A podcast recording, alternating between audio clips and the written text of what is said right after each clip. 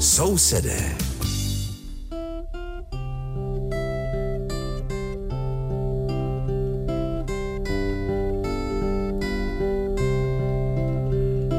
Liebe Hörerinnen und Hörer, Sie hören die Sendung Nachbarn, die den Deutschen in Tschechien gewidmet ist. Aus dem Rundfunkstudio in Karlsbad begrüßt Sie der Maler Richard und aus dem Studio in Aussig an der Elbe Veronika Kindlova.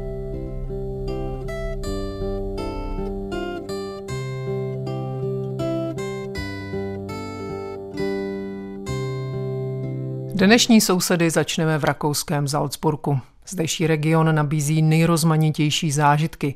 Od těch, které nabízí nedotčená příroda, až po ty kulturní, jako jsou muzea, koncerty, výstavy a podobně.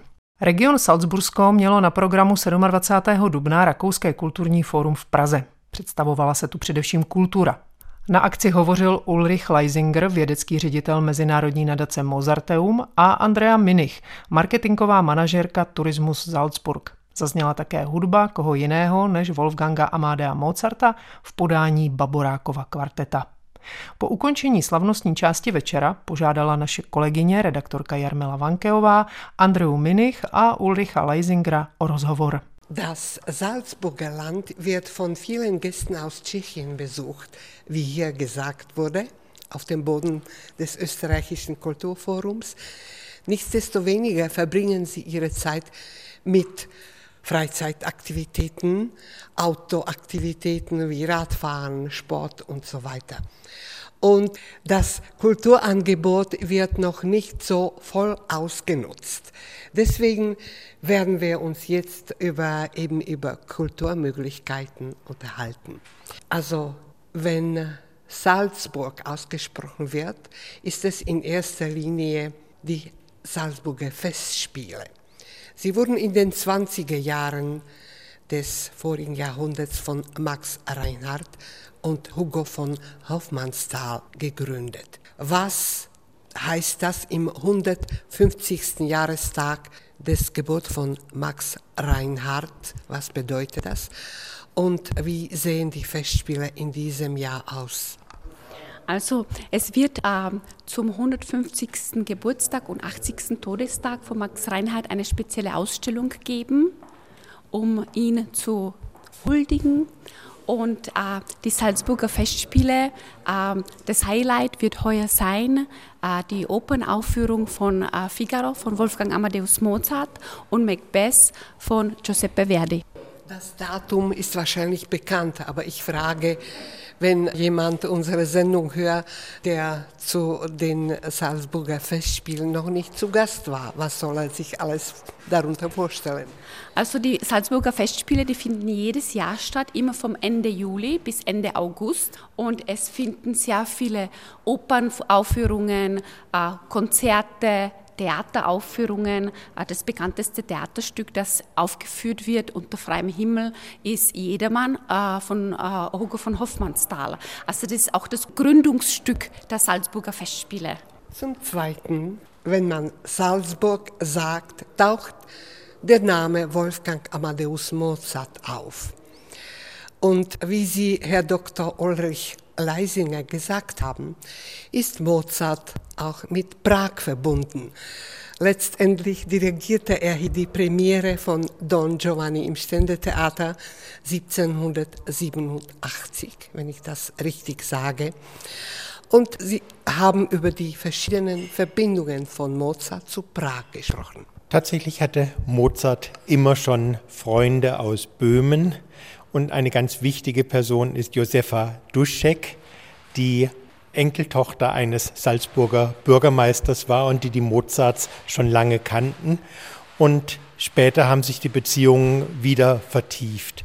Und besonders wichtig wurden dann die Aufführungen von Figaro, denn während Figaro es in Wien schwer hatte, waren die Prager von dieser Oper ganz begeistert.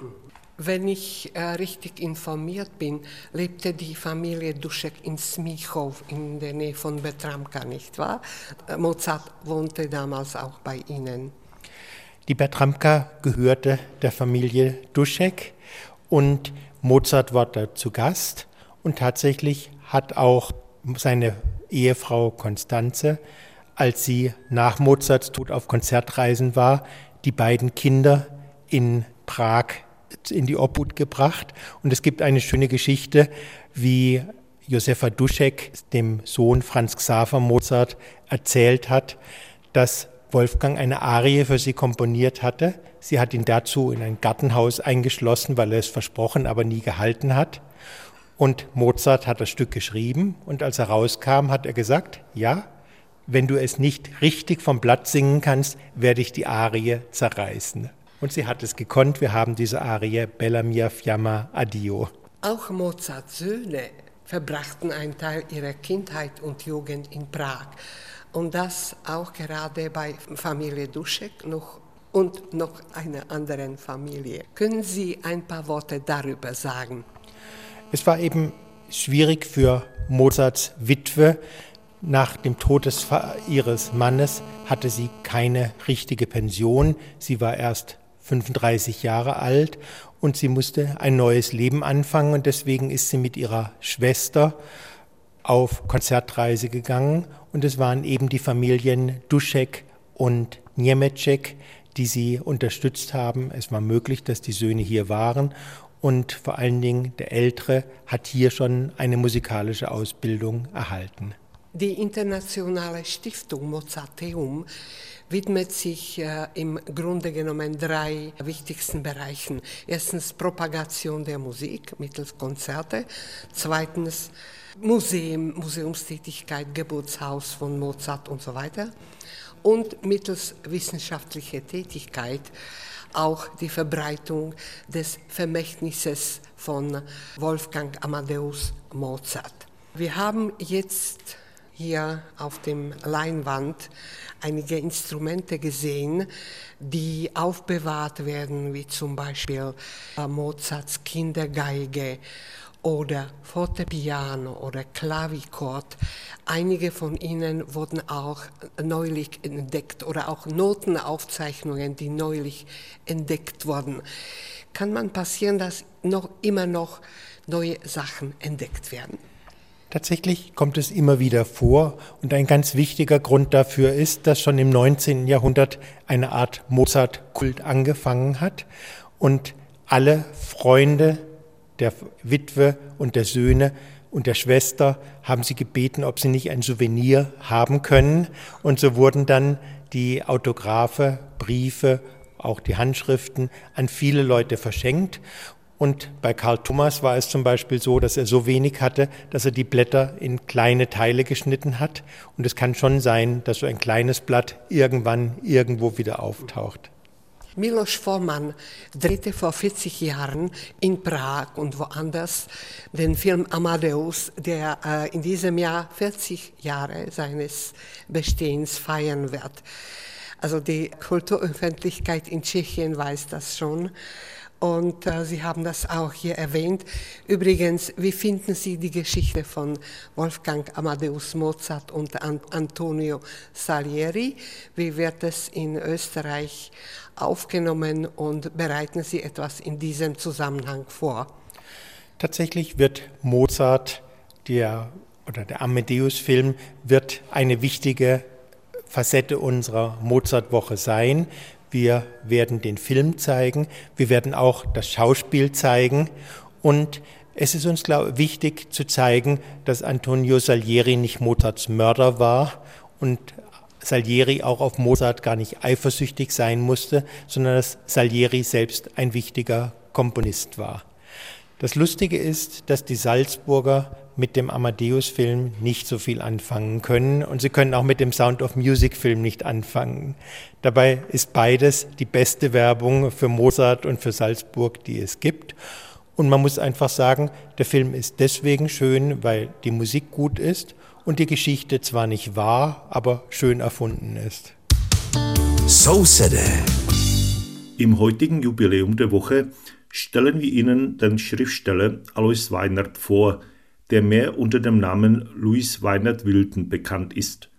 Weinert wurde am 11. Mai 1875 in Weseritz in einer gutbürgerlichen Familie geboren. Nach dem Studiumabschluss am Gymnasium in Eger studierte er an der K&K Marineakademie in Polen, heute Kroatien. Aus gesundheitlichen Gründen verließ er Akademie und Militär im Range eines Oberleutnants. Weinert ließ sich in Prag nieder. Dort wirkte er ab 1901 als Redakteur beim Prager Tagblatt, dessen Chefredakteur er später wurde. Das Prager Tagblatt war die einflussreichste deutsche Zeitung in den böhmischen Ländern. Zwischen 1920 und 1921 war Alois Weinert Chefredakteur des Prager Abendblattes. Danach bis 1936 war er Vertriebsleiter des Neuen Deutschen Theaters in Prag. Alois Weinert widmete sich auch der eigenen Literatur. Vor dem Ersten Weltkrieg schrieb er vor allem Theaterstücke. Am Ende der 20er Jahre fing er unter dem Namen Louis Weinert Wilton an, Kriminalromane zu schreiben. Im Jahre 1936 lebte er nur vom Schreiben. Seine Romane spielen sich im englischen Milieu ab und waren durch den berühmten englischen Autor der Kriminalromane Edgar Wallace inspiriert. Weinert gab elf Romane heraus, die bei den Lesern sehr beliebt waren. Als in den 60 Jahren Kriminalfilme nach Edgar Wallace gedreht wurden, die einen riesigen Erfolg hatten, suchte der Wettbewerb nach einem ähnlichen Drehstoff. Produzenten fanden damals Bücher gerade von Weinert und vier davon wurden verfilmt. Das waren Der Teppich des Grauens, Die weiße Spinne, Das Geheimnis der schwarzen Witwe und Das Geheimnis der chinesischen Nelke – der letzte Film, Das Geheimnis der chinesischen Nelke, wurde sogar in den Prager Barandov-Studien mit tschechischen Schauspielern gedreht. Der Autor der Vorlage zu diesem Film lebte den Erfolg dieses Films nicht mehr. Er starb am 5. September 1945 in Prag in einem Internierungslager für Deutsche aus Böhmen. V dnešním výročí týdne si představíme spisovatele Aloise Weinerta, známějšího pod uměleckým jménem Louis Weinert Wilton. Narodil se 11. května 1875 v Bezdružicích ve středostavovské rodině. Po absolvování gymnázia v Chebu se stal posluchačem rakouské vojenské školy v dnešní chorvatské Pule. Ze zdravotních důvodů musel armádu po nějaké době opustit.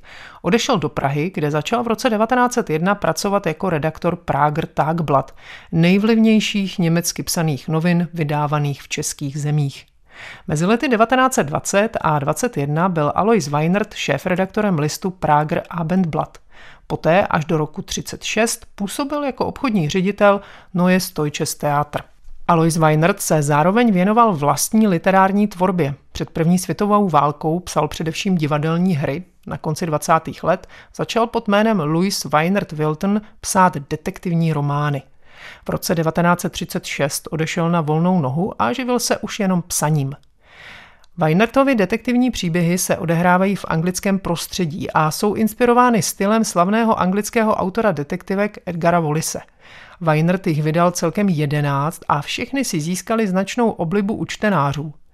Když se v 60. letech začaly v Německu točit detektivky podle Volisova námětu, které měly velký divácký úspěch, hledala konkurenční filmová společnost nějakou podobnou látku. Producenti tehdy sáhli právě po Weinertových knížkách a čtyři z nich sfilmovali.